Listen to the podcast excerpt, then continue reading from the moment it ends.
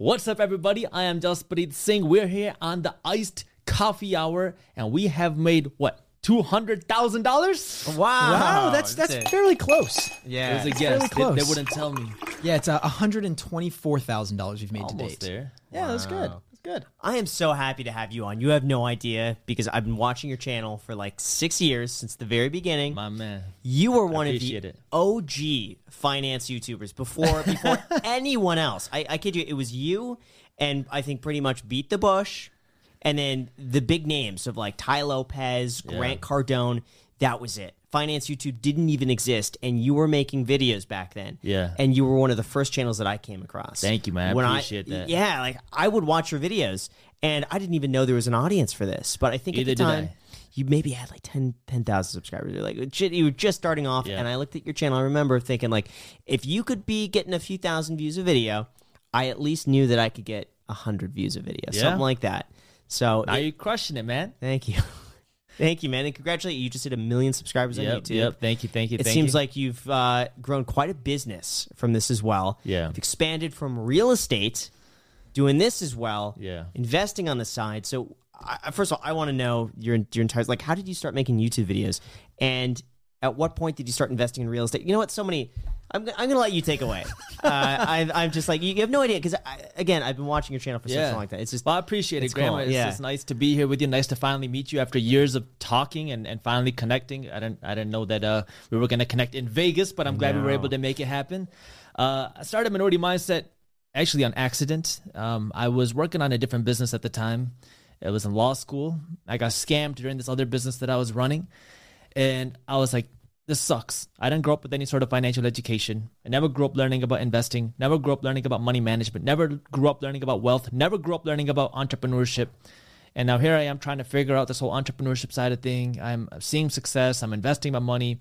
Now I get scammed. And I'm like, God dang it. Like, what this was sucks. the scam? Yeah, we got to know about You got to that. know about Well, that. Scam. okay, so how did work- they scam you? I was working on this sock company and we were getting ready to launch. And uh, this company comes up to me. They're like, all right, we're going to guarantee you all these sales, blah, blah, blah. Just pay us this money. And it's a 100% money back guarantee. Now, I, I, I'm kind of uh, like, I don't really trust everyone that comes to me and says that. But he was like, it's a 100% money back guarantee.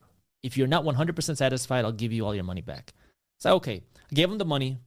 And the next day, uh, I, I just like I was like I want to do the marketing myself. I'm a marketing guy, right? So I was doing the chest flies, and I was like, something doesn't feel right. So I called him up. I was like, hey, you know, I don't want to go through with this. And he was like, okay, no problem. Puts me on hold, stay on hold, and I'm getting irritated because I'm like my workout's getting screwed up. So I'm waiting, I'm waiting, I'm waiting, and then it just goes beep. And I was like, what? So I call up his other number, no answer, and that's when I found out I got scammed. I didn't hear from them again. Um, they took the money and they ran. And so now I launched the business. We had a very successful launch. I think we did like, uh, you know, I was twenty-two thousand dollars in pre-orders in the first few weeks. Wow. So it was a great launch. But I was still like, I had that in the back of my mind. I was like, this sucks, man. Uh, getting these type, this type of people out there that are just like discouraging you from trying to start something. So I went on to Udemy and I created a class on how to launch a business without getting screwed over. And it was under the alias minority mindset. The whole idea being you had to think different than the majority of people. I think I charged like seven bucks for it. I wasn't really trying to make money. It was just like I was so irritated. And that class got a lot of love. And everyone was like, you need to start an Instagram page.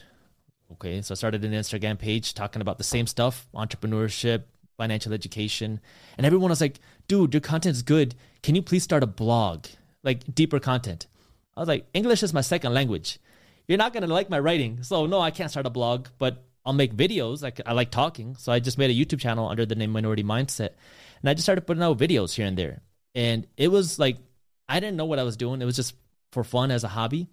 And I remember a few months into it, one of my buddies was like, "Hey man, how much money are you making off of YouTube?" I was like, "What are you talking about?" He's like, "From your ads. Like, aren't you making money?" I was like, "No." He's like, "You know, you can turn monetization on." So he goes onto my channel with me, Yeah. shows me that I can turn monetization on on my channel. I was like, "Oh, I was just doing this for fun. I didn't even know I could make money Right. doing this." So it started off as a hobby, and now Minority Mindset has grown into something a whole lot bigger, into a full business, and it's just kind of crazy that it started off as a hobby. I never expected to be making videos. I never expected to be in the financial education space, but here we are now, one of the fastest growing financial education and media companies. So I'm so curious. Uh, when you started the sock company, first, how old were you? Did you go to high school? Did you go to college? Yeah, Did you to- think uh, you were gonna? You wanted to sell socks? Was that a, a goal? no, like ten years old, be like, I'm gonna be the best sock Yeah, seller. no. So I was um I was always an entrepreneur, and I started a lot of different businesses, but I never had any sort of traditional business education. And so the way I learned was by starting businesses, trying and failing. So like my first real business was when I was in college. I went into college. Well, let, let me go back a little bit. I was in high school. Uh, I used to work at Indian weddings, and um, the DJs were like, "Hey, how about we start hosting teen parties?" And I was like, "Okay." And now my parents don't like me doing anything that's not medical related because they were like, "You have to become a doctor."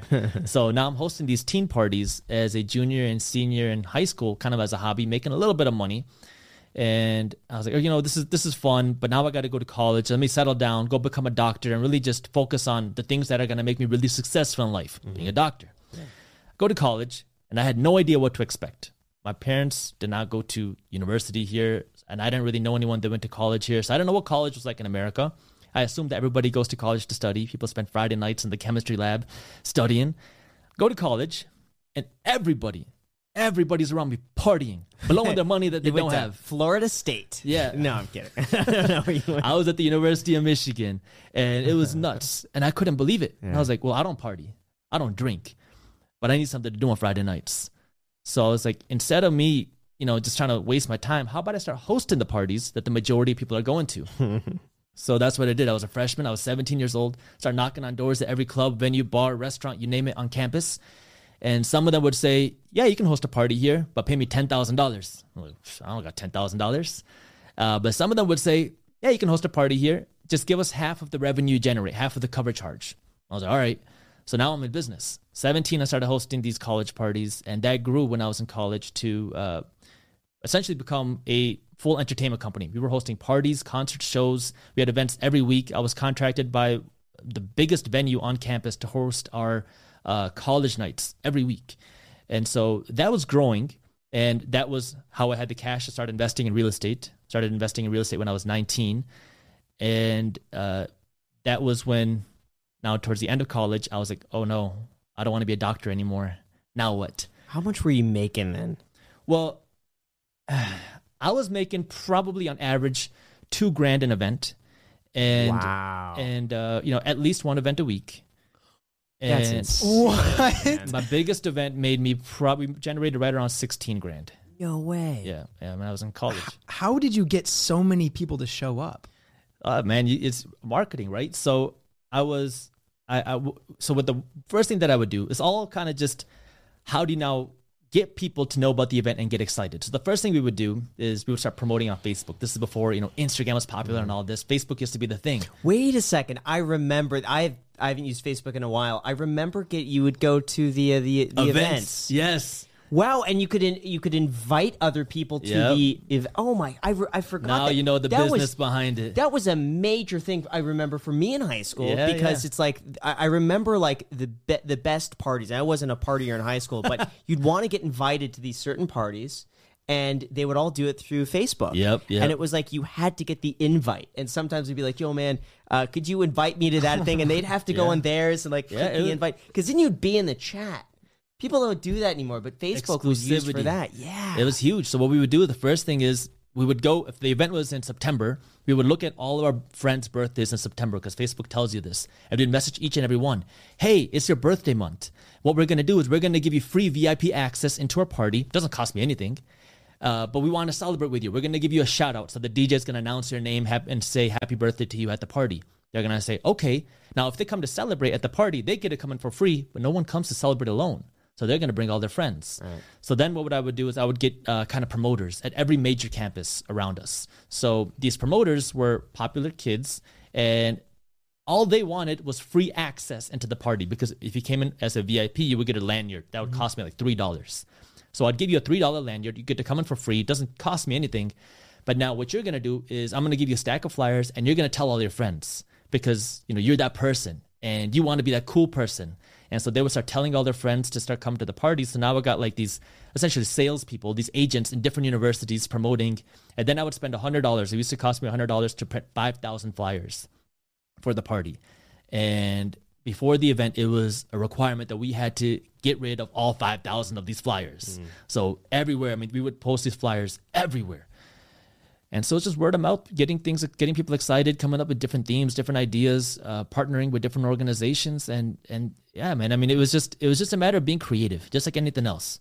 But first, I want to thank our sponsor. Alex, I do the intro to the sponsors. How many times do I have to tell you? Dude, but it's Coinbase. Coinbase is our sponsor? Yes. Oh my, thanks, Coinbase. Coinbase offers a trusted and very easy to use platform to buy, sell, and spend cryptocurrency. They support the most popular digital currencies on the market and make them accessible to everyone. So if your grandma's asking you about the new cryptos, it's likely they're on Coinbase. They also have a mobile app which lets you trade securely and monitor your crypto all in one place. Well, Alex, no wonder you were so excited to do the intro. Seriously, guys, everyone here at this house loves Coinbase. I use it, Jack uses it, Graham uses it, even Bailey uses it. And it's easy to see why millions of people in over 100 different countries trust Coinbase with their digital assets. And for a limited time, new users who sign up get $10 in free Bitcoin. That's right, $10 in free Bitcoin. All you got to do is go to coinbase.com slash ICH. And it's for a limited time, so be sure to do it today. That's coinbase.com slash ICH. Thank you so much, Coinbase, for sponsoring this episode and Back, to, the, podcast. Could there have been any liability issue? Like if your Oh parties God. get a little too crazy? you I know, like became a bouncer underage. every night. Yeah. I was a bouncer every day. So it, it, it was, I mean, look, I'm going to tell you, I'll be completely straight up. It was dangerous. And that's one of the reasons why I got out uh, because the first party I did, there was an issue with, um, there was some uh, beef going on between some people that came and, and me and my DJ friend. Someone pulled a gun. No So, way. Yeah, uh, or and so you know we, we had to get out of there. Um, every night I was a bouncer. I, I you know had got into a lot of kind of altercations. Um, I didn't really. Really? No one didn't like me. I, I was I was able to get along with everybody, but there was people that didn't like each other. So I had to you know kind of separate that. And I, I mean, just to kind of put it in perspective, uh, you know, I went to a club one day uh, to go talk to the owner because we were doing an event soon. I was like, you know, where's where's this guy? And he's like, oh, he got stabbed last night, so you know, I'm I'm in place for him. I was like, Whoa. whoa. So that was one of the things that we always kept a knife on us um, at the DJ booth. So it, it was a it was a rough business, man. Like it wasn't easy, but for me, like I'm just getting started. It was a hustle, and that was kind of what set. And, and I knew I did not want to be in this business anymore. I mean, I, I didn't like the partying, I didn't like the drinking, I didn't like the environment. But for me, it was like I'm making money for the first time, and it, it, it taught me a lot, and it gave me the education, taught me how to speak with people, and that kind of set me up for a whole lot of other things. But yeah, I mean, in terms of like liabilities, you know, I'm an attorney now, and I, I shake my head because it's like, dude, like the dumb things that I did. Like I am so fortunate that like you know things worked out, and yeah, I mean it's it, it's unfortunate, you know, when people get too intoxicated, they do some dumb things, and mm. it's just I don't like that industry, which is why I got as far away from it as possible. Right. I don't like it, but it was it was kind of like the only thing that I knew, and that's how I started. But six figures in college, No. doing that as a side gig while studying is just, it's insane. I was working a lot, man. Yeah, hustling no lot. kidding. How many hours were you putting into that? A lot, man. I'll- Let me put it in perspective. Yeah. Like Fridays, if I had an event on a Friday, I'm in class all day. I'll be planning the event. So from morning to evening, you know, I mean, I'm just working. Party starts at 10 p.m. So 8 p.m., I'm gonna go to the venue and start setting up. Party starts at 10. I'm there till two. After two, that's when everything gets uh, kind of torn down. Make sure everything is okay. And then three, three thirty, I gotta make sure the DJs get paid. Everyone gets paid. Three, three thirty, we leave. Probably get some food. Go to sleep around 4 4.30 in the morning. Wow. and then the next morning saturday and i'm working in the wedding business. People get married on saturdays. So then i got to be setting up early in the morning. So i got to be at the venue probably 8 a.m to start setting up. And now i'm at the venue until midnight because you got to set up go through the entire event make sure the event is all good. Midnight you're done. Now you tear down. And then now you go home you know 1 2 a.m which is now sunday morning wake up the next morning, start studying, and start the next week, start planning for the next week. So I mean, I wasn't sleeping much, but it was you know it's that hustle you got to be willing to put in that I put in, and that that was kind of like how I learned, how I started, and then it built kind of the whole foundation for everything else. So it's it's kind of weird that you know I never thought that this event planning thing would have ever become anything, but it was it was a lot of education that I got out of it. Yeah. For the work ethic, though, were you always like that, or did you have an example of like your your parents worked really hard, so you kind of took after Yeah. that, or did? So my parents came to this country with very little. Yeah. My dad came to this country with uh, less than hundred dollars. Didn't know the language. Didn't really know the people. Didn't know the culture.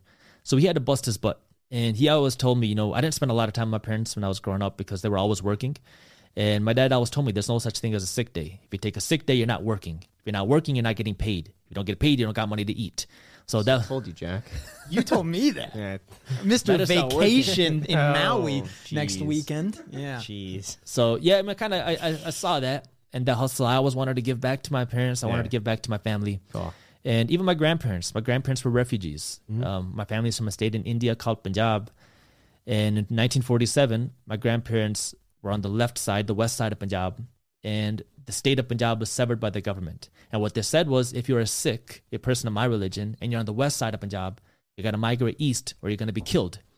And so my grandparents picked up and they ran. My grandfather, all he had was a shirt on his back and a sword in his hand. They they saw a lot of looting, looting. They saw a lot of rioting. Um, he got attacked uh, by a mob. He saw his uncle get his head chopped open right ahead of him. And uh, yeah, so they put him on a horse. Came to the other side of India. Now didn't even have shoes on his feet. He lost his shoes along the way, and now had to start up from scratch. So then you know I was I grew up with my parents and my grandparents. Um, they lived with me, so like they kind of always told me this, the things that they had to go through. I saw what my parents had to go through. Um, you know, I didn't grow up poor or broke or anything like that, but I saw the meaning of hard work, and so I didn't really know what I wanted to do, but I knew I was going to be willing to work hard to get it Yeah. because I didn't have this sort of you know business background, but I was willing to work to learn it. And so uh, that was kind of the foundation. And then when I got to college, my my buddy of mine, a DJ friend of mine, he gave me an audio CD, audio CD by uh, Eric Thomas, a motivational speaker. And man, I used to listen to the thing every day. And that was like, okay, I got to work hard. And then once you start working hard, you start to see more opportunities. Then you start to realize, okay, how do I work smart? you got to know how to do, do both. That way you can get the best results out of your hard work.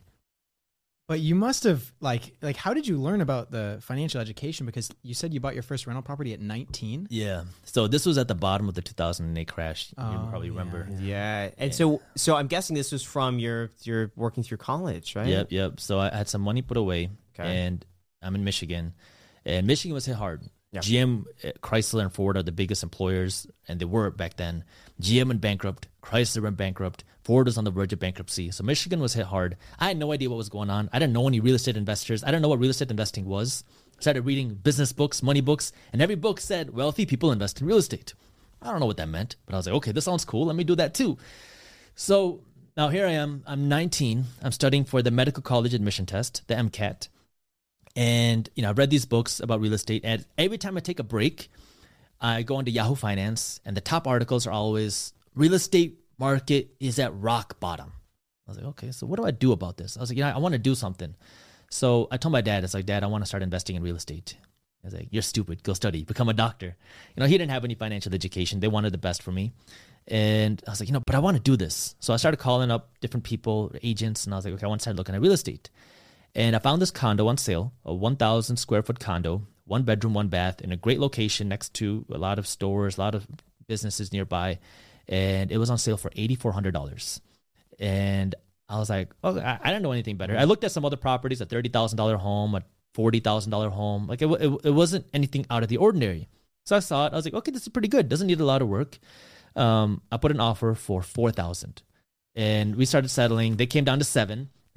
and then they said uh, there's a bidding there's another offer on the table and i was like okay well i don't want to lose this property so i made an offer for eight i was like i'll give you a little bit more kind of uh, negotiated and they accepted so i bought the condo for eight burned a few thousand dollars worth of work and i rented it out for 600 and now all of a sudden I'm, I'm in business i'm like wait what is this? This is, this is passive income. Like, I, I, it took me a while to understand like the hang Yeah, of things. I went through a lot of crap, but once I got the hang of it, I was like, wait, I'm making like a little bit of money here, and I don't got to really do anything. Like, it's it's like I own the asset. The asset's paying me. Why was I never taught this? Why did our schools never teach us about investing? I, I mean, I went through. I was a good kid in school. Mm-hmm. I, I, I bust my butt. I checked all the boxes, but I never learned to think about passive income. I never learned to think about investing. I never learned to think about wealth. I never learned to think about financial freedom. Why? What the heck am I doing in school? And everyone says, "Oh, you don't got to worry about money." money doesn't matter. Don't don't don't don't think about the money. Just do follow your passion. If money doesn't matter, then tell your boss not to pay you. Right? Like I mean, it has some like the reason why you're going to school is to become successful. That way you can be financially free. And the way for you to really not worry about money is if you're wealthy, that you don't really care about money because then you know you've already become wealthy. And so that's kind of the real disconnect that made me really upset. And I was like, this is something's wrong here. There's a reason why so many people are broke. There's a reason why so many people are struggling with their money. It's because we we are insecure about our money. We don't want to talk about it, and then we put up smoke screens. Don't worry about money. Don't talk about money. But I'm saying let's let's change that. How about we start talking about money? Let's get financially educated, and let's see how now we can take care of ourselves. We can take care of our, our, our families and our community by becoming wealthy ourselves.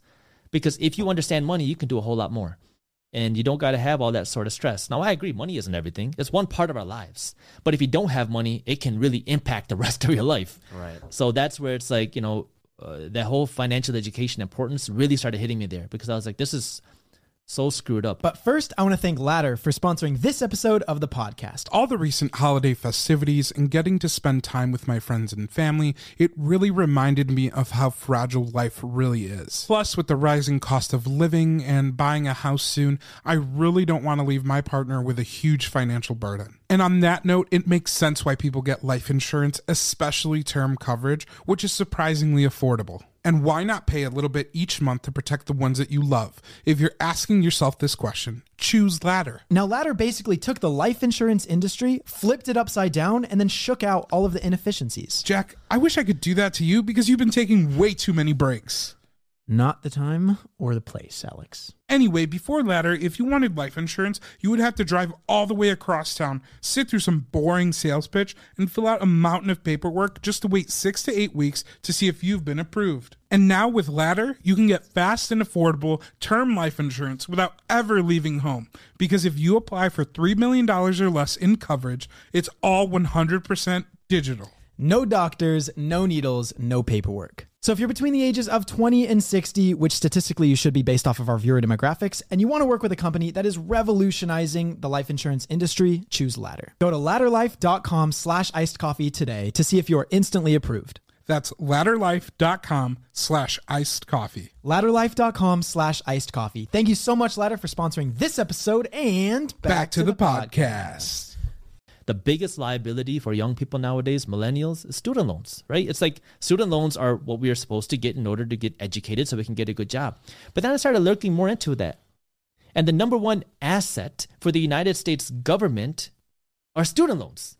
I was like, wait, something's not adding up here because the government keeps talking about how student loans are a problem. We have the student loan crisis. Millennials cannot buy homes because student loans. Millennials cannot afford to build wealth because student loans. But at the same time, the government's saying it's our number one asset. It is the thing that is funding so many government mm-hmm. operations. And now they're saying it's a problem. Like it just doesn't make sense. And that's mm-hmm. when I was like, you have to start doing your own education and you need to start thinking outside of the box, right? That that idea of thinking differently than the majority of people. And that's when I really started kind of going out of my way to learn things that the majority of people don't talk about that we're not told to think about. kudos to you, man, for on, going on your own and finding a rental property without any like influence of your parents or anything. At the age of 19, while going to school, studying probably full time, while working and doing this insane like business that you were doing on the side, throwing parties. That's actually that's that's amazing. And also that seven or eight thousand dollar house. What was your like monthly mortgage payment on that? Like sixty lot of cash. Cash. A lot of cash. Yeah. Oh, you what do you getting a mortgage? mortgage on oh they, yeah, they would actually i talked to the Yeah. bank i talked because I, I i called up a bank i was like i want to get a mortgage like how much is the home 8000 they were like yeah. we they, what they told me i remember they were like we can't give you a mortgage on a home unless it's at least 30 grand and i was like oh Because okay. Jack, consider this. Let's say eight grand. He's gonna put down a thousand dollars, and then on seven thousand dollars, let's just say this: he's gonna pay a five hundred dollar I know, I- appraisal. Uh, he's Oh, gonna pay a five hundred bucks to the title company. He's gonna pay uh, so much money on the back end. Uh, you get- I would say I- your expenses would be like twenty five hundred dollars My fault. Just to on a close on the seven mortgage. thousand dollar mortgage. I uh, I overlooked that. Yeah, that's uh. So so you were basically making what six hundred dollars a month? You said. i rented out for 600 and half of that was was profit You know what's crazy? Uh, I remember back then in Detroit, they were giving away the the, the famous one dollar $1 homes. homes. yeah and you could buy a home for a dollar. And believe it or not, they had such a difficult time even with that because people didn't want to fix up the home. So the stipulation was that uh, you could buy a home for a dollar, but you had five years to fix it up. And it usually, it's gosh, I'm guessing it needed between probably ten and twenty five thousand At dollars to fix them up. Yeah. at least. right. A lot of them were actually just just full demolitions. You had to break down the home for it to be worth anything. Yeah. and that's where people were like, Psh, Yeah. "It's not worth it." Yeah, these these houses had like no copper piping. There were no fixtures. It was basically just uh, a shell of a house, basically just the walls and a foundation that was probably cracked. But uh, yeah, a dollar to buy a house. So you'd be all in like thirty five grand. That's amazing. And what do you think those like dollar homes would be worth now? Well, I bought I bought a lot a number of homes, so I started buying a number, and like I'll put it in perspective. I took my mom on a, some some of these uh, rental property tours, and uh, these were five thousand dollar homes, and my mom was like, "Oh my god, it's disgusting! Don't buy this home." And those homes that were five are probably worth close to a hundred now. Uh, they probably needed like fifteen worth of work, 10, 15. Like it was like a broken carpet. I mean, uh, like dirty carpet, ugly walls, but. Yeah, I mean, a lot of the homes that I bought then are worth five to ten x what I bought them for, which is just, I mean, it's insane. Like, because I didn't really know what I was doing. I was fortunate regarding the time, like when I started buying, but like, yeah, I made a ton of mistakes. I I, I made a lot of screw ups, but you know, that's how you learn. Detroit was one of the areas that was so hard hit. It was the hardest hit, I think, anywhere in the U.S. Yeah. I think uh, Florida, I think Miami was like the other the other place, but but Detroit was the hardest hit area in the U.S. And I remember back then that a lot of people thought Detroit would never come back because they thought, well, if, if Ford goes out of business, uh, these car companies like like that's that was the entire job market basically just Yeah. was decimated Yeah. and they're thinking, who's ever going to come to Detroit anymore? What's what's the what's the appeal? It's got it went it got so bad, and properties were were foreclosed on for years, like five years. Yeah. Um, and we're just in such disrepair that people were like, even the city, even the city went homes. bankrupt. Yeah, Detroit went bankrupt. Yeah.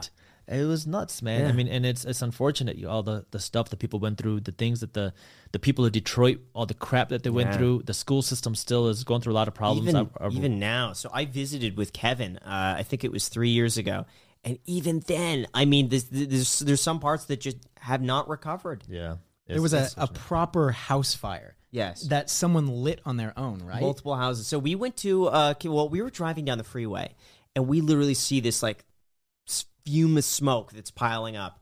And Kevin's like, "You should go and see what that is." And so we drive down there and sure enough, it's this house that's on fire. Like and I'd never seen a house on fire before where like there's actually flames like Oh, coming wow, out of the roof and everything. And it's nuts. And we got there before the um the like the fire truck or anything got there. And so we're uh, so Kevin's talking to the neighbors. I'm like, you know, we just watch from the car, uh, see what's going on. Now this is an empty house, by the way. So this Yeah. is not like someone's house that was burned down. It was in this community of maybe hundred, maybe hundred houses, and I want to say probably eighty percent of them were vacant. Wow, yeah. nobody there. Um, but sure enough, Kevin starts talking to people, and they say, "Oh yeah, I know this is an, another one. This day we have someone, someone around here who's bored, and they go and just burn down these houses." And so we're like, "What? That's They're- horrible. It's like that. That's their. That's their. So anyway, so we, this house is burning down, and meanwhile, a house like I don't know, five houses away starts going up in flames as well. I'm like, And you saw second." this all happening? Yeah. Oh my oh, god. Oh, yeah. It's all on video. It's all on video. And so then the fire truck gets there. They're putting out this house. The other house starts going up in flames. So then they're like, they call for more and they start going the other house. And then about 30 minutes later, another house burns down. And uh, again, they're all vacant houses Yeah. and they're all in disrepair. So then Kevin starts talking to the people, and they say, "Yeah, it's it's probably someone who's watching right now because this seems to be a common occurrence where people will be bored, they'll burn down a house, and then they'll watch the the fire get put out. Basically, now I'm looking at some of these houses and thinking, well, you know, for for the owner, if they have insurance on the house, I mean, they'll they'll be able to rebuild it. And a lot of these, I think, were at the point where it would be hard to salvage. Yeah. probably. So they'd have to be torn It down. was, actually, it was actually a common problem where people Yeah. would uh, their homes would get burned down for the insurance claim. It was a big Yeah. problem because that's the only way people were able to get money in some instances, and and Oh, yeah. people were doing that, and it became a huge scandal, and it was it was a big thing, man. It was horrible. Yeah. So I wouldn't be surprised because uh, the thing is, like, it would cost to to rebuild a house like that, like two hundred fifty grand, maybe three hundred thousand dollars. But a house in the area would sell for thirty five. So it doesn't make you're building a three hundred thousand dollar home in an area that's worth fifty max, brand new. Doesn't make sense. So what do you do? You're paying property taxes on on, Mm-hmm. on uh, basically an empty parcel of land that you can't do anything with. You can't sell it. You have a mortgage on it, are you going to claim bankruptcy? So I wouldn't be surprised And if, property taxes are not cheap in Detroit. what are they? They're, like uh, I bought a home in Detroit one time. I think I paid thirty for it, thirty grand, and my property taxes were thirty five hundred dollars a year. wow, Yeah, it was a lot. Because so nobody was paying property taxes and so if you were especially if you were an investor so i made well i don't know if i made a mistake i did the right thing i registered my property as an investment as a rental property and everybody everybody told me don't do that they're like nobody checks nobody cares i'm like i don't like to play these games i like to do things the right way so i filed it as a, a rental property and then they jack up your your taxes Makes sense. Ten percent. I mean, I don't even know how much it was a lot, but but in general, property taxes in Detroit are a lot because a lot of people were not paying, Wow. and so I mean, it was it was expensive. Uh, but you know, it, it was Detroit's been through a lot of hardship, but the people of Detroit are tough, man. They are. The- sense of community there was so strong, unlike any other area. Like Detroit are LA, hustlers. yeah, LA people close off the door. Like I didn't really know any of my neighbors in LA. It's just like that's the way it is. But Detroit, like everyone knows each other. Yeah. uh, there's a strong sense of community. The neighbors actually hang out. They they look over each other. It's it's it's pretty cool. Yeah, man, Detroit hustles Yeah, hard. they do. What was it like going through the 2008 recession in Detroit? Like, what did you see in your own personal life? How was how things were affected? I mean, personally, like I was young. I Yeah. was in high school until 2009. So I didn't really know what was going on because I wasn't even into finance until after, right? So like 08, 09, like I remember people talked about stock market crash, I was like, whatever. I don't know what that is. I put a little bit of money into Ford because uh, I liked Ford Mustangs Yeah. and I couldn't get one. So I, I, I was like, what's the next best thing? Let me put a little bit of money into the Ford uh, stock. And so uh, that was really all that I knew. I didn't I didn't know too much of what was going on. I remember in college there was a big thing of people not being able to get jobs after because like the job market was horrible. So like it was not uncommon for people to go to college, graduate, and then say, "I'm unemployed." Like that was just like the common thing to do. So that's what I remember, and you know, just the real estate market. Like I remember, like I I didn't know. I, I didn't know what was normal and what was not. Like to me, a thirty thousand dollar home in a good area was like normal. I, it didn't seem like anything out of the ordinary because that's all I saw. And then when I saw homes go up to like fifty grand, I was like, I don't want to buy that. That's too much money. That's too much money. And now those homes are like you know 150. But like it's like I didn't know what was going on. And you know Michigan has really come back. Um, especially even on the rental real estate side, man, real estate properties are, are really gone up. Um, not just in the 2020, 2021 era, but like like after like things have really established michigan businesses have really diversified things have really come back in michigan it's it's it's uh it's cool and detroit is sweet man detroit is cool like it is a lot of cool things happening in detroit so next time you're, you're over there hit me up man Oh, absolutely. we'll, we'll go look at some real estate over there It was fun. I, I really enjoyed my visit there. yeah detroit's So- cool so it's, you- it's not yeah. vegas but it's cool So how many properties do you own now? Um, something in the dozens. I got uh, Dozens. yeah, but um, a mix of single family homes, mix of uh multifamily. I I did own a mixed use, uh, which is like you know mix of commercial real estate, and then um, I was actually gonna buy uh an a commercial office building for the first time um last year, but then I, I decided not to. I was gonna I was gonna um have part of it be our office, and then the other part would be other offices. But then I, you know, just office mortgages work very differently than reasonable residential mortgages. So uh, I couldn't get a fixed rate for longer than five years. Yep. It was it was a five year, and then they had to re re uh, re-amortize, Adjust, yeah, yeah, readjust. And I was like, oh, I don't know, like interest rates are going to go up. I don't know what's going to happen to the office market. Like if this one of these tenants leave, I don't know how long it's going to take me to find another tenant. So that kind of just I don't know what was uh, you know the office chain market is changing. So I, I kind of focusing on the residential side. Good. So apartments, single families, and in Detroit. So I was talking to a, a different guy yesterday, and the Detroit market is Michigan market in general, not just Detroit, but the Michigan market, Midwest market is different because uh, they're strong cash flow markets where you buy a property, let's say you buy a home, single family home for 150 grand. That home's going to rent up for 1500 easily. Um, and, and, and so now you're, you're going to profit if you buy the home cash half, maybe more than half. Um, and so it's strong cash flow. You don't see the same appreciation that you would see in some other places, like maybe Vegas or Austin. Uh, but you see strong cash flow, and so it's a very different. Like the the mark, the real estate investors in Michigan are very different than the real estate investors in like you know your hotter places in like Yeah, Texas, Arizona, Vegas. Like people are, and those are looking for how much can I sell this property for in a few years. Versus in Michigan, they're saying how much cash flow can I generate. Yep. So it's a very different game. Wouldn't there come a time like kind of soon after graduating where you'd have like five or six investment properties and you'd be making, you know, a solid like five grand or so per month?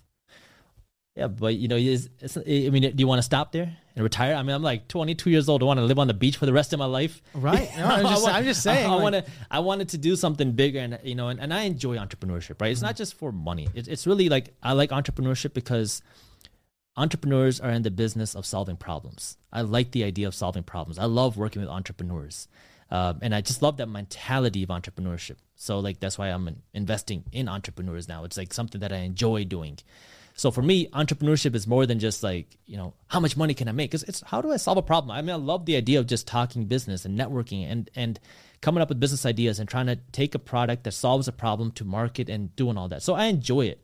Um, and I, I like having the fun. It's like one of the things that I talk about is uh, retirement is stupid. The, the traditional concept of retirement, I'm going to work a job for 45 years just so I can ultimately quit and sit on my butt for the rest of my life, doesn't make any sense. And that's why people say uh, those who retire early die early.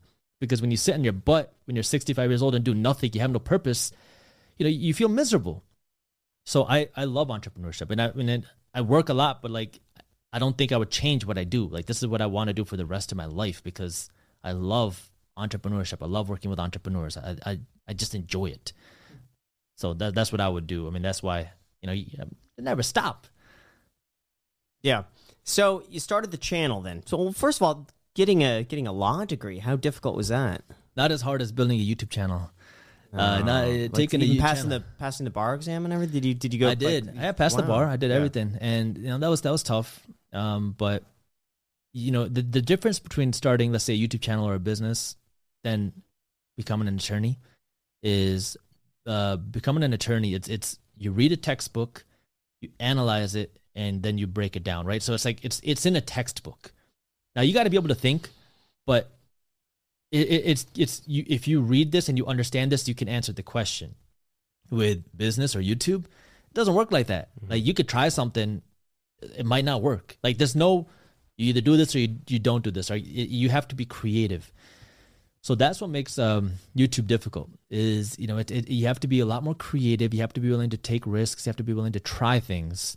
And if you don't have that ability to kind of try and that creative mindset, it's going to be much harder for you, especially to build on YouTube. Got it. So when you started monetizing on YouTube in the very beginning, how much were you making back then? Oh man, I think it took me uh, a year and almost a month when I got my first check because it took me a long time before I I got to get to a hundred dollars. yeah, it took me a year and, and uh, almost a year. Let's just say a year and a half. And my first check was twenty four hundred dollars, something around there. So it took me a year and a half to make twenty four hundred bucks. Wow.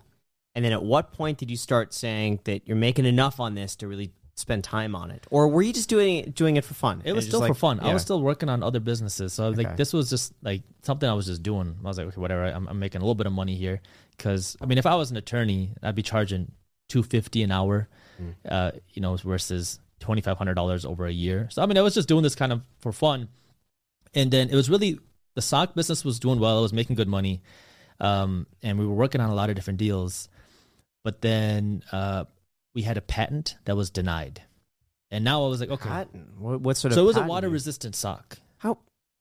How can you can you? How did you that? make that as So, well? Uh, I was a good idea. How is nobody?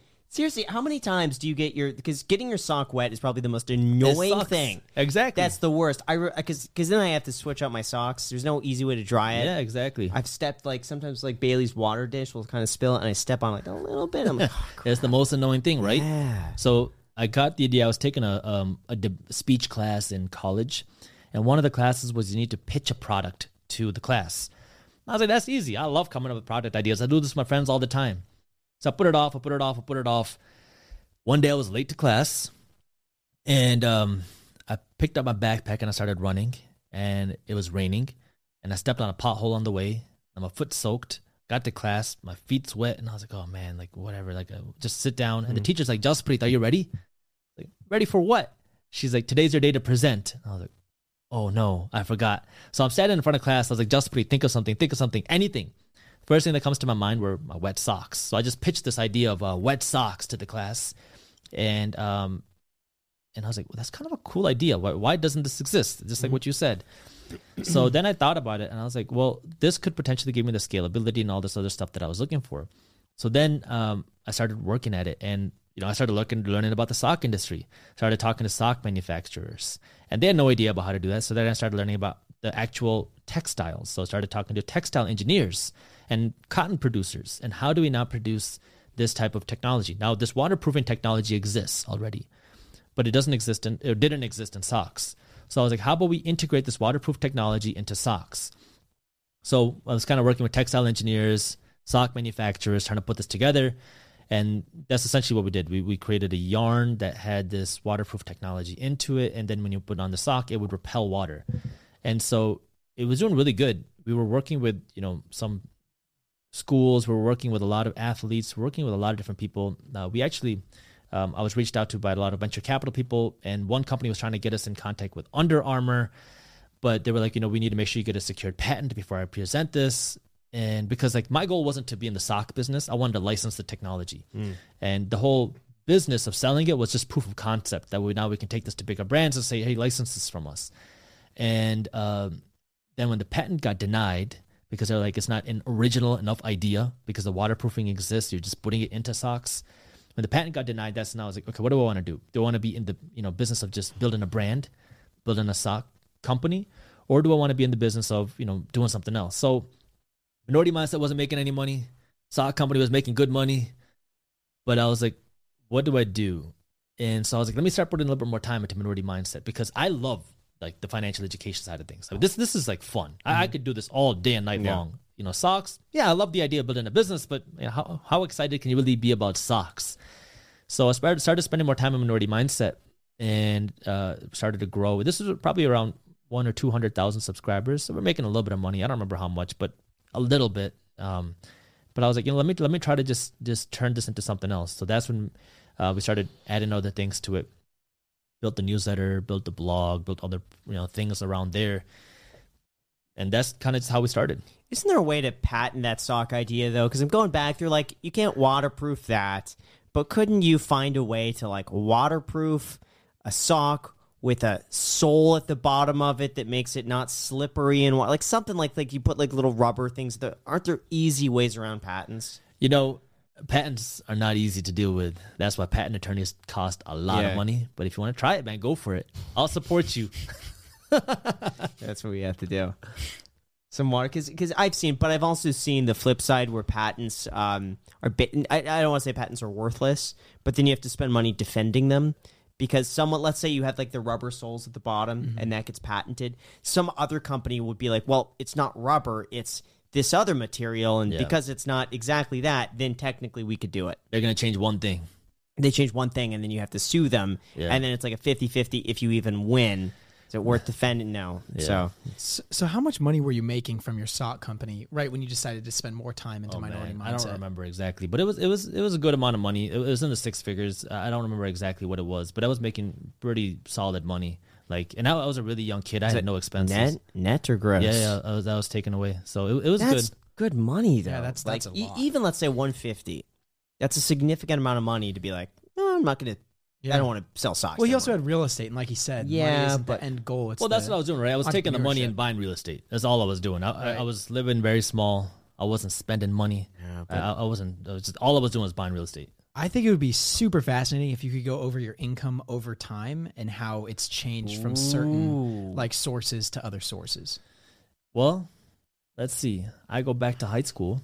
In high school, I was working um, in the wedding business, mm-hmm. and when I first started, I used to charge fifty dollars for an hour or whatever it was to me. I used to play a drum called the dhol, and um, I I would charge fifty dollars to do that, and then I started working at Auntie Anne's Pretzels. I was making five dollars and forty five cents an hour because I was under eighteen. So they were like, "Well, we can pay you less," even though I was doing all the work. The manager would sit there, take the landline phone, wow. go talk, uh, to someone else, and I'm sitting here run, running the whole store, making five dollars and some change. But I was like, whatever I learned. Mm-hmm. And then towards the, you know, when I started college, uh, I was probably charging 200, 250 bucks to go work at weddings for an hour. If I worked the whole day, 600 bucks or so 250 for like one or two hours and $600 for the whole day. Um, and, And then, what was that? Was that like uh, video no, stuff? so I the- worked, I worked, um, I played the just drum, the drum, and then I used to work with DJs. So I would help them set up, help them tear down. I pretty much just kind of be their assistant. help right. Just that. making sure everything goes smoothly. Everything goes smooth. Yeah, okay. So I did that, um, and then I was running parties. Well, the first event was a f- flop. I lost a lot of money on the first event, but then that started to grow. Um, uh, towards the end of college is when it really started to ramp up. So now we're talking, you know, a couple grand an event, and uh, then got into wholesaling. Again, kind of starting over. So now, you know, a little bit of income from real estate, but then you start wholesaling, wholesaling, um, and selling real estate. So wholesaling didn't make me any money for a little while. Then it started making me, um, you know, you're another ten thousand something a month or something like that. You know, um, something like that. And then uh, from wholesaling, uh, again, now I'm just trying to buy more real estate. And then I had, I man, I I gotta like think about this, which businesses that I did after what, because I had an Amazon company when I was in college. I started a T-shirt company because uh, this was like, like pretty much my whole idea of entrepreneurship was wherever there's an opportunity, try to solve that problem. What about throughout your YouTube channel? Because when you started, uh, you posted consistently. I think it was what twice a week. I, that you were yeah, I think I started twice a week. Then moved Yeah. to three. Now we're at five. Yep, Monday through Friday, right? Monday, Wednesday, Thursday, Friday, Sunday. So I got a little break on Tuesday and Ah, Saturday. Okay. okay. How is your business broken down on YouTube? Because I know you have the channel, yeah, you have the newsletter. right. Uh, what else is there that I'm missing? So we have the channel. yeah. We have the newsletter, like you talked about. We have two different newsletters. We have like a daily breakdown of the um, the market. So every day, let's say it's Tuesday, you'll get a breakdown of what happened on Monday. And this is like a fun, witty newsletter you can read in like five minutes. That will break down everything that you need to know in the market because no one wants to read Wall Street Journal, CNBC, Yahoo Finance, all that. So it's a breakdown of all that. Then we have more of an educational newsletter. Uh, so we have these two newsletters that go out. Then we have our blog. Um, so our blog, we we have like maybe a dozen or so writers right now. Um, these are people that write content daily for our website. Dozen people. Wow. Yeah, and um, but most of them most of them are not full time. These are Okay. like um, freelancers. Uh, we have our editors are full time that are reviewing them, but most of the the writers are not full time. Um, but they're writing articles. Um, so our website has content daily. Um, and then we have uh, obviously sponsorships, but then we have uh, we just launched our, an academy. We call it Market Insiders. So it's like a weekly coaching for stocks and real estate. We plan on adding crypto soon, and it's super affordable. I mean, that was the main thing How for much do me. you charge for that? Forty-seven dollars a month. How many people do you have in there? So we're just started. We- Okay. We just finished up our beta, um, and when we we launched it, and I think within a month and some change, we had just over hundred users Okay. uh, or 100 people that are in the program. But that was a brand new thing that we just started because we had some other education programs that we did. But I wanted to make something that was super affordable because those education programs were great. They were like for the business side, I mean, they were doing great, like multiple six figures. But like, uh, it didn't provide me kind of the goal exactly that I was looking for because like even in business, we see a lot more benefit when people have true coaching, where it's like it's not just I give you a class. We give you consistent, like every week you get access to more information. That way you have like checks and balances. Someone's making sure that you, you know, you have someone to talk to and you keep getting that refresher of what's going on mm-hmm. as opposed to you just throwing it on you and you're doing it yourself. So that's the whole idea behind Market Insiders, where it's like learn how to invest in stocks from somebody who has six figures or seven figures. So we're talking hundreds of thousands, if not millions of dollars in the market, someone who's been doing this for a long time, and you can learn from them. And every week you get access to coaching, get access to your community. Uh, we have our own Discord, and you get a free class as soon as you join, and you get access to all the previous recordings. And like it's like for me, it's to make it a no brainer. Where it's like if that's still not enough, try it for free. You have a free ten day trial. Go through the entire program, then you can see if it's right for you or not. And if, if you hate it, just quit. I'm curious for the newsletter. What made you want to start a newsletter? Well, we had a financial education newsletter first, where it was like kind of like just providing more education, more in depth stuff. And then um, I started to see more opportunity on the financial newsletter, meaning like the market briefs. We call it um, um, our market breakdown. What we do, we started to see opportunity there because a lot of other newsletters started to kind of get some traction. So there were things like, you know, Morning Brew, The Hustle, Finimize. So a lot of other things started popping up and we saw Robinhood Snacks and doing this. We're like, we should really have one for ourselves because, you know, we're talking a lot on the financial You side. did this about a year ago, I think it this was. this is right? more than a year ago. more than a year. Yeah, yeah. So this is a little while ago. Um, and so we started just just doing this as kind of like, here's a way for you to learn about what's happening in the world without having to spend hours trying to decipher it and actually real time. Because let's say I'm making a video on it, it might take me a week, just depending on if I'm not here or whatever's going on. Don't miss out. So that was the first thing that we did, and we didn't have a way to monetize that because we didn't really know what we were going to do. But then um, started to realize that sponsors wanted to monetize the newsletters. So you know, you get the the newsletter for free, and then we work with sponsors to now put advertisements in How there. many uh, users did you have to get in the newsletter to start getting sponsors like that? I think you can start getting sponsors at like twenty thousand subscribers. I was speaking with uh, the owner of Morning, Brew. This was a while ago, and it blew my mind just how, uh, first of all, how lean they ran the business, Yeah. but also just how smart they were and how strategic everything was. So I subscribed to Morning Brew because they reached out initially and wanted to do a sponsor. Yeah. And I figured, well, uh, let me just sign up for them. I'll start reading it, and if I like it, Yeah. I'll move forward to the sponsorship. I loved it. I honestly, I, and I They opened did a great job. every single email. It was good. And then I got in touch with Adam, who's the owner. Yeah, yeah, yeah. And so we started talking, and I'm asking him like, and we talked for probably two hours. And like I was talking with him about the YouTube algorithm, he was telling me about the morning brew algorithm, and it's so genius. His open rates, he was telling me, is somewhere around fifty to it could be as low as forty, as high as sixty percent, sometimes Yeah. higher. And to think that he, they have you know millions of people subscribe to them, and they have fifty percent of people opening their email Yeah, every day nuts. is wild. And I didn't realize. Well, I don't know how much I should give away on here, but anyway, he his plan for for testing out titles and figuring out what people open is just it's incredible. They sold the And just- company yeah, well, the, not not. I don't believe it was the entire thing, but they sold a big, chunk. I think they got valued at what seventy million. 75 million to. Business Insider. I don't know what their split was, or if, if that. I don't think it was a hundred. I could be wrong, but uh, so smart. Yeah, yeah, they, they did a great job. They did it right. Yeah. I mean, because they, were really one of the first movers in that market to really hit the financial market and make it fun and entertaining. And so, you know, we we kind of we we learned a lot from them, but then we made it a little bit different, made it our own. Because the difference between something like Morning Brew and us is, you know, we have uh, people have a lot of connection with me on Minority Mindset, right? They watch on YouTube, so they're like, "Oh, we know Jaspreet." So now we the big thing is, you know, we have a, a big community aspect as well. So you know, we have our own community on Discord called Guac Talk, and so you know, we have a real community in the sense where we bring people from Guac Talk onto our newsletter. We bring stuff from our YouTube onto our newsletter. So not only is it the market breakdown, but you also have like a breakdown of what's happening within the minority mindset community. Yeah. So it's it's a little bit different in that sense where yeah, you have the financial breakdown, but you also have the community breakdown. Would you ever sell it? Uh we have no thoughts or, or plans to sell it right now. Our goal is really just build a bigger community. It's different, right? Because sure. Minority Mindset is a much more personalized brand. Yep. Um, and so, you know, we, we don't have any intention to do that. Got it. Can you share how much the newsletter is making? It's the ballpark. Well, our I'll tell you this: our Yeah. break even, in order for us to break even on the newsletter right now, is right around eight grand. That's kind of our cost A month. of- a month to Okay. run it, or just a little bit more than eight grand.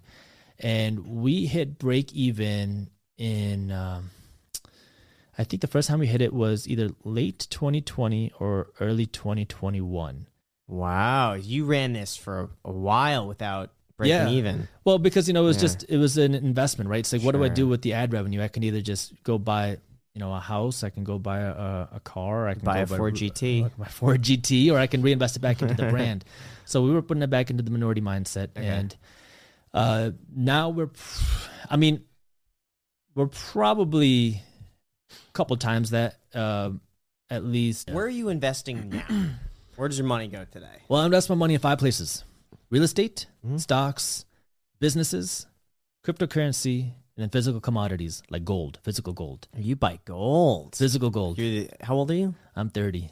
Thirty. I'm 30. You're the you're the youngest gold investor I think I've I've well, ever met before. Gold, gold is an insurance, man. For me, it's not like I'm not getting a yield on my gold. Yeah. I'm not getting a return on it. It's just real money. And the way I look at it, it's a store of value. I mean, it, it, it takes time, effort, and labor to mine gold, um, and it just sits there and look backs at me. You know, it's just it's not doing anything. But I keep it as insurance. In case everything else goes wrong in the world, I got gold. What about treasuries? Well, that's why I own gold. You'd rather you'd rather I'd gold rather own gold than the treasury. Well, why do I own gold? Because I'm worried about inflation. If we ever see hyperinflation, well, now what happens to treasuries? They're worthless. Well, I mean, gold really hasn't done that that It doesn't. much. Yeah. Yeah, and I don't care what happens to gold. I don't care if it goes up or down. It's, it's just real money, right? It's just like would I rather save dollars in the bank or under my bed, or would I rather keep gold under my mattress, right? Physical. I'd rather hold Yeah. some physical gold. What, what's what's that in relation to the total portfolio? It's small. Uh, I'll say maybe like less, I don't even think it's ten percent right now, uh, but it's it's pretty small. That's a lot. Yeah, even It's- I think five it's, it's, less. It's less than ten. Um, Okay. But it's it's it's the smallest portion. Um, but that's just kind of like insurance. I put a little Okay. bit of money to, to gold. I ha- I have like a passive thing where every month I have a little bit of money buying physical gold. And they just send you gold, or do they hold it themselves? So themselves? yeah, th- they hold it in a They vault say every month. delivered faster than Jerome Powell prints money. Yeah, no, it just kind of accumulates um, in a vault, and then when you have enough to buy a whole bar, uh, and then they can either ship it out to you or you can keep it in a vault. Oh, I see. So you're buying it through them. They store it for you, Yeah, so but, I, I, but I'm a you gold- just it'll upgrade. So then you get a bar at some point. Yeah, I, I mean, I have physical gold, but yeah, it's just it, it's in vaults. Like I don't keep it under my mattress, but that'd be a little tough on my head. But I have, yeah, that's what I do with that. And what about crypto? What are you What are you buying in crypto? So I buy, uh, I'm passively buying Bitcoin, Okay. Ethereum, some of the other uh, coins, but that's pretty much it. I, have, I think it's like five coins that I'm Mm. passively buying, and then you know when prices go down, I'll buy more. Yeah. I think crypto is the future. It's the people's movement of money. Mm-hmm. Um, but I don't think it's going to go straight up. I think we're going to see ups and downs. It's very volatile. yeah. Um, and so, you know, is there a lot of crap in crypto? Yeah, I think there's crap in crypto. I think there's a lot of bad coins. I think there's crap coins. Mhm. But I think there's a lot of opportunity in future in crypto. Oh, What percentage of your portfolio is I that? was just about to ask Oh, that. man, this is a great good question. See, these percentages are a tough, tough question because I don't like make a chart of my investments. Mm. But um, You could just approximate. yeah, I mean, I, so I'll tell you, like uh, every month. So I have a passive investment. I talk about I do stocks and do crypto. My passive stocks and crypto is the same every month. And then, um, but what I also do is I have a big chunk of my money in stable coins that are earning interest Mm-hmm. because like this is like the cash that's like waiting to be invested. Interesting. Yeah. And so what I did was I just moved it because my bank is paying me, you know, zero point zero one percent, and then I also had a high interest savings account that I think that was paying me like I don't know half a percent. Like again, nothing, right? Um, but then um, I was like, well, what do I do with the cash that I'm waiting to invest? Like I'm looking for opportunities to invest. Um, and so this is the cash that then I then use to now buy stable coins, which are now paying me, I don't know, seven, eight, nine That's percent. insane. I would be tempted just to put like a million dollars in stable coins. Yeah. And just Why why invest it though at that point? Right, Because it's right. like Exactly. The, the biggest risk for me is that like something like Tether, something might happen. Well, don't do but there- tether. But there, what- so what stable coin is your? Well, I mean, okay, if you want to do favorite, tether, that's yeah. fine. I, I I do a few just because exactly. Tether has gone through the issues of of regulatory issues. You know, d- do they actually have enough dollars Right. to the relative number of stable coins? So that's the first concern. I I, I use uh, the Gemini coin, Gemini. Yeah. um, the USDC, um, and I have I think one or two others, Pax, um, Paxos, and Yeah. and all that. But so for me, yeah, it's kind of like diversification within the stable coins in that sense, um, because yeah, you're right, something could go wrong, um, and so with the stable coin, but then you have the issue of the counterparty risk. If like you know the institution you're you're keeping your stable coins at, if they go down or if people don't, you know, let's say you see a massive crash Yeah. Mm-hmm. and people don't pay their stable coins back, well, they're not FDIC insured. So, you know, you have the higher risk. And that's, you know, you said a million dollars. That's good. Don't put more than a million because a lot of accounts, they, they do a, a million dollar limit that you can withdraw in a week. So mm-hmm. it's like, okay, I know I ain't putting more than a million in Right. there. I am just so terrified that like seven percent sounds insane to me. Yeah. Like sounds really high. And I'm worried that that there's just not enough regulation to ensure that they're actually putting that money to good use. Yeah. And if something happens on that, it's gone. It's like Yeah. It's, it's how long are you going to keep the money in there too, right? I mean, for me, I don't plan on keeping this there for 10 years. no, but it's ten. Listen, it's it. If I'm getting eight percent of my money, I'm leaving it there. I mean. I'll leave enough there where it's like that's my safety fund no matter what. But Yeah. it's like in the back of my mind, You know- it's just it's tough. Yeah, You can also look at like the previous. I, I always like kind of look at the historical, like how long has this thing been here, and like a lot of the stable coins. If you remember the 2017, 18 Yes. Bitcoin bubble crash, like Tether, that went from a dollar to 93 cents. Mm. So it dropped by like seven, eight percent, which you don't want to see that happen, but Yeah, right. relative to the grand scheme of like what happened in the crypto market, it wasn't that bad. Now it's like, okay, if let's assume that this can continue, uh, then what's the next risk? It's are these accounts going to be around? Because that's the next concern is right. These uh, new institutions which allow you to earn interest, they haven't been around long enough to see a Right. major downturn. So it's like, who are they lend, lending their money out to? Because some people are lending their money out to uh, retail investors, and they're going to pay you a higher return, and others are going to lend it out to institutional investors. So uh, big corporations, credited accredited invest, you know, institutions. So it's like, okay, I'm okay not getting eleven percent because I want to get some seven, eight because I, you know, I, want to know who they're actually lending the money out to. So is there risk? Absolutely, man. It's risky. I mean, the, the things could go down, but it's like you know, you you, you want to put in that money where I I don't plan on keeping it there forever. Um, but I also I understand that hey, this is better than a savings account, right? I, I don't just want to save my money. I want to buy investments, but this is money waiting to be invested. This is earning me something. So usually we ask uh, every guest. You don't have to answer this if you don't want to, but uh, we want to know uh, how much money you make. Well, I don't even know how much money I make, but it's in the millions. Um, uh, I don't know exactly Okay. because I don't spend my money. I don't. I don't. I don't. I don't live off of the money that I make. I invest it, and then uh, I, I don't live very big. But like, if we have a ballpark, we're like gonna say, you know, it's Millions could be Well, let a me- let me pretty tell you this. big could be like range. two Let me tell you million bucks The first time, after five. after expenses. yeah, yeah, no, okay. So Yeah. the first time I made a million dollars, Yeah. I think I took home twenty thousand. Oh, because it was you're running this through the business. I was reinvesting, it. right. But into real estate as well, which Yeah, so I mean, it's like it's oh yeah, I, I see what your point. Yeah, well, reinvesting. Well, I don't think it counts if it's reinvested into because I could say that like you know if if you make five, I- I- so but it's I like- invested four point nine the in question the is market. a yeah. better question is how much money am I living off of? And I would say I'm living off of less than 150 grand a year. okay. how much was that nice suit? Looks really nice. That's a- This was a gift actually. My wife gave me this. oh. Her, her And- family gave this. And that's right too. You got married. I got married earlier this year. Congratulations. Yeah, I don't. We don't see a ring, so that was You don't. something. You're in Vegas and uh, Yeah. not wearing a ring. Well, my wife was with me. I'm here Oh. with my wife in Vegas. she didn't want to come. she she was busy doing some other stuff. Mm. Um, but uh, yeah, you know, I actually I did I wore the wedding ring. I couldn't sleep. Mhm. It was so weird having a, a ring on Yeah. and like I, I, for real I couldn't sleep on it.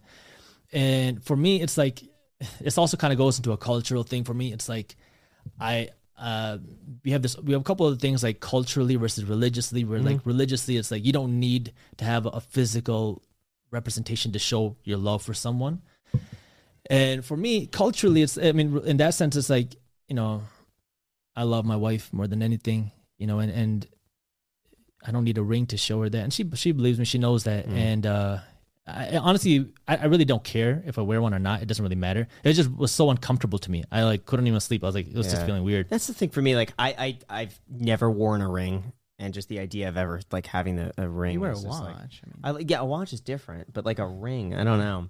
Yeah, when I get married, um, I don't think I'm gonna wear a ring, and Kelsey doesn't even wear around her engagement ring. So Now I'm curious. Oh, wait, we'll get to that in a sec. Uh, as a finance guy, did you decide to do a prenup? If you if you feel comfortable talking about Yeah, it, no, if we can not, talk we'll about glance over it. Okay. I did not get a prenup. I'm prenup. I'm an attorney and I'm a finance guy. Now every attorney is gonna say, Why did you not do that? Yeah. Well, I'll put it this way. My wife has put up with all my crap. She mm-hmm. put up with, you know, me working my butt off. And you know, let's just talk worst case scenario, mm-hmm. which obviously we hope nothing ever goes wrong. Right, down that right, route. But we'll talk yeah. worst case scenario. She deserves half for everything that she's done. Now, every financial person, every attorney is going to say, "Oh, you're stupid. You don't know what the hell." You know, fine. It doesn't matter. Okay. And for me, it's you know, I, you know, it, it's weird because like you know, we talk about all this stuff, and I come from a, a, unique cultural background where like you know, we don't really talk about money. That's why I don't really talk about my personal finances much because I don't, I, I don't like showing it. It's just not the way I am, right? It's not my culture. It's not, mm-hmm. it's not who I am. Right. And even like with that, it's like you know, I, I, the one of the things I hate doing is I hate arguing over money. Mhm. To me, that's like it's it's bad to your core. And so I don't like arguing over money. I don't like fighting over money. I like educating about money so you can be free, so you can build wealth. But I hate the idea of like that of tensions over money. I like doing things honestly, doing things ethically. Because like in my religion, right? I'll just talk about that Mm-hmm. because it is a big part of who I am. There's three core components. Nam japo, vand chhako, kirat karo. Nam japo means remember God. Vand Chhako means serve others before you serve yourself. Mm-hmm. Karo means earn an honest living. And so these things are all very important to me. Yeah. And that's kind of the way that I, I live, which is why I don't like to I don't talk about, you know, how much money I make. I know it is gonna I seem wish weird. you did because it- it's it's really interesting for me to hear a different side Yeah. of you talking about this because I think it's it's it not only is it very important for you, but I think also your your especially your longtime viewers would be so curious. Yeah, and, and- it just it it opens up another door that uh, helps build that familiarity and, and that connection with you. Absolutely. And you know, we, we talk about some of the things that we do in our business, Mm-hmm. but you know, it's like I come from a different background Yeah. and, I have a different personality. And so, you know, that's that's just the way I am. You know, I, I don't we never talk about that type of stuff. Instead, you know, you can you can see some of the things that I'm doing. I'll talk about what I do with my money. I talk about how I invest it. That. Yeah. way you can, you know, do that. But I, I don't like uh, the idea of attracting somebody by showing money. You know what I mean? I don't try to attract people. I say, hey, look, I got this money. Come fall, watch me. I don't do that. Yeah. It's not me. And so, like, when you talk about with a prenup, good question. You know, I, if I was advising somebody as an attorney, I would advise people to get the prenup, right? Legally, it makes sense. Mm. Financially, it makes sense.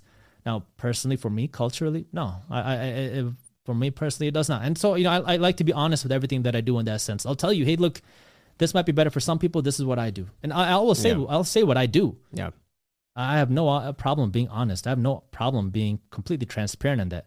But it's just the way that I present myself. I, I do that very differently just because of where I come from. I appreciate respect the- that a lot. That's, That's a great answer, An honestly. incredible answer, actually. Yeah. Not only have you have, have you not answered not answered, you've answered every single question that we've asked you, but you've you've you've then- answered it in such a great way. Yeah. Let me Uh, expand upon that because yeah. I, you know one of the things that this actually irritated me before. Yeah. Because I used to uh, when I was trying to get media coverage, I would like pitch these ideas, and then the question that everyone would say is, "Sure, but instead of that idea that you have, how about we talk about how much money you're making?" And I turned down every single one, every single time because every single headline, I mean, you can name any media It coverage. works. It does. That's the thing, And you know, works, you're yeah. right. You're 100 percent right. It does work. Every you name the media outlet, you can name it. Every Mm-hmm. single one has said it. Let's do an article about how much money you're making as a YouTuber. Yep. I've said no every single time.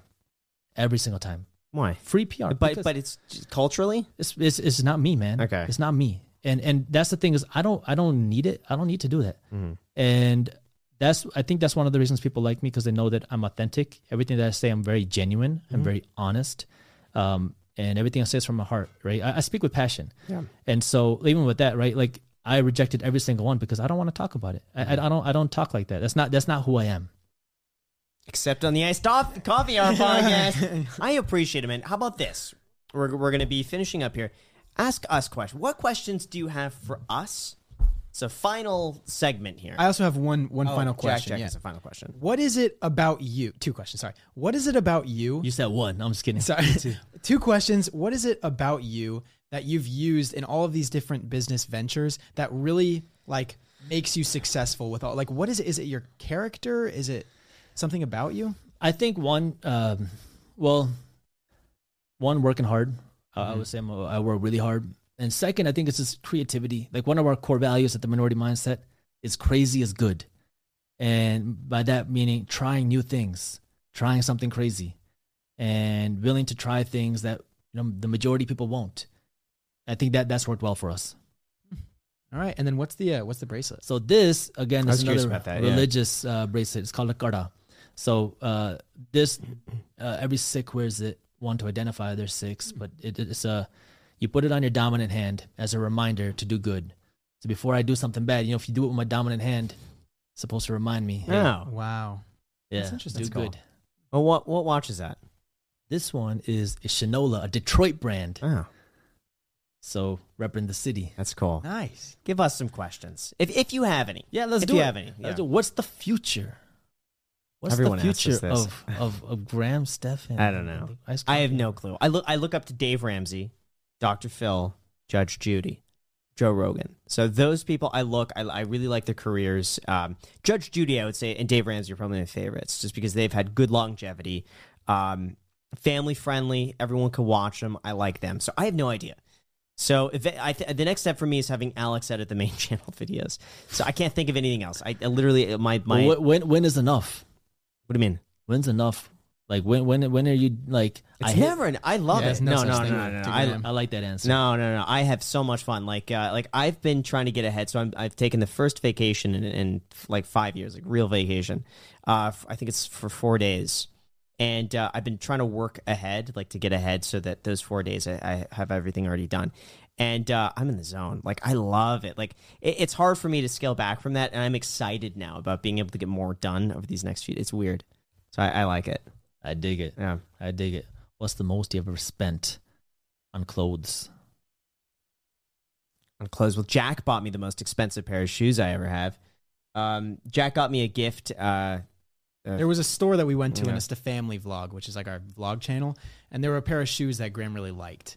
They were like absurdly expensive though, like like six hundred dollars, I think they were. something like and that. Graham could not justify bucks. spending the I money. and I remember like I saw him, and I, I like I sometimes I push Graham because if he sees something that he really wants, I'm like, dude, just go go ahead and do it. Like I know it's off brand, I know it makes you feel uncomfortable, but like if you really want something, you're at the point where like you've worked so hard, you deserve it, right? Or you've earned it. And uh, he didn't want to, but uh, it definitely. I was like, dang, like oh, I wish that he got those shoes, and I still thought about it. Yeah. And then months later, like as a thank you for letting me stay at his place because I just got my own place, I got him the the pair of shoes. It's his most expensive. those are my most expensive But he, pairs, he has yeah. expensive watches that he buys. Yeah, the for himself, so I watches. guess the yeah. But accessories. those are I like investments. watches. those are investments. Yeah, watches are uh, cool. no, no. So actually, to answer your question, the most expensive piece of clothing I got was uh, it was like a twelve hundred dollars suit that I then spent I think another four hundred dollars tailoring it. So it was all in sixteen hundred dollars on a suit that I wore uh, when I was a real estate agent. Do you have any advice for us? What could we be doing better? Are- Oh, oh, are- I wanted to ask you how much you work. Oh, yeah, man. Okay. I wanted to ask you that. I used to work a lot. Now, I, I mean, I still work a lot. So now that I'm married, what I've done is I, I have taken chilled out a little bit. Um, I am taking some more time off on weekends. So actually, a lot of times, the last few weekends, I haven't even worked um, that much. I mean, I'm still doing like emails and a little other stuff, on, but like not really going into the office. Um, and then Monday through Friday now, I'm working probably 8 a.m. until 8, mm, 7 p.m Okay. something like that. But but uh, you know, a lot of times when I'm not working, I am you know I'm talking about work. So like I'm thinking about work a lot. Like that never goes away. If we're talking about just actual time in the office, you know that that's kind of what it is. But you know, a lot of things that I do, I'm thinking about it. Like I like to go on a morning walk in the mornings. Um, an hour and a half in the mornings. It's like a five mile walk. Yeah, I love doing this before the sun comes up. So like I, I do like a little bit of meditation in the beginning, then I listen to audiobooks. Um, and so it's like just learning, right? I'm always learning, always listening, always kind of doing all that, absorbing content. But that's kind of the way that I do it. Love it. Thank you so much for coming on. I appreciate I really it. appreciate that. that we were able to do this. Finally, after years. I know years, literally. So, thank you. So, I really Appreciate appreciate, that. Thank you. nice meeting you. Thank you. That was great. Thank Cool. you, thank you. Uh, what Get your free right now? stock down below in the description. Sign up for public. Oh wow, it's seven fifty. All right. what did you?